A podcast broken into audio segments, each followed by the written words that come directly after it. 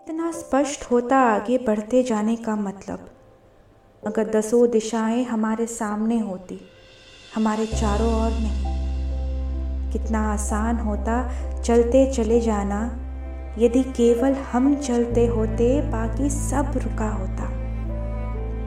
मैंने अक्सर इस उल जलुल दुनिया को दस सिरों से सोचने और बीस हाथों से पाने की कोशिश में अपने लिए बेहद मुश्किल बना लिया है। शुरू शुरू में तो सब यही चाहते हैं कि सब कुछ शुरू से शुरू हो, लेकिन अंत तक पहुँचते पहुँचते हिम्मत हार जाते हैं।